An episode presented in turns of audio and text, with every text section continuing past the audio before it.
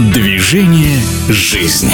Приятная беседа. Такой увлекательный при этом очень сложный триатлон, вид спорта всепогодный, он как мостик из зимы в лето, потому как есть летний триатлон, есть зимний. В уходящем зимнем сезоне спортсменка сборной России, серебряный призер юниорского первенства мира этого года в Финляндии, 18-летняя Ольга Желудева решила принять участие в соревнованиях по зимнему триатлону и в Петрозаводске выиграла дистанцию, опередив соперниц более чем на 2 минуты. Каково это зимний триатлон? Ольга поделилась своими впечатлениями изменениями. Хочу сказать, что триатлон – штука интересная, всем советую.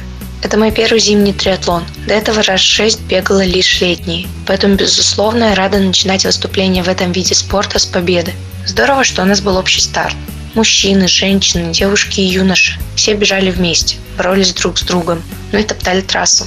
Поэтому соперников хватало. Конкуренция была неплохая. Я много проиграла на велоэтапе, из-за чего сильно отстала от лидеров парней и мужчин. На велосипед вообще впервые села, поэтому на хорошее время на нем не рассчитывала. Зато когда наконец встала на лыжи, то получила столько удовольствия, сколько не всегда получают обычные гонки на лыжах. И здесь я уже была уверена в себе. Что касается моих дальнейших планов, то я продолжаю тренироваться и соревноваться. Я занимаюсь лыжными гонками. Очень хочу после завершения этого лыжного сезона поучаствовать еще в каких-нибудь соревнованиях по триатлону может быть дуатлону.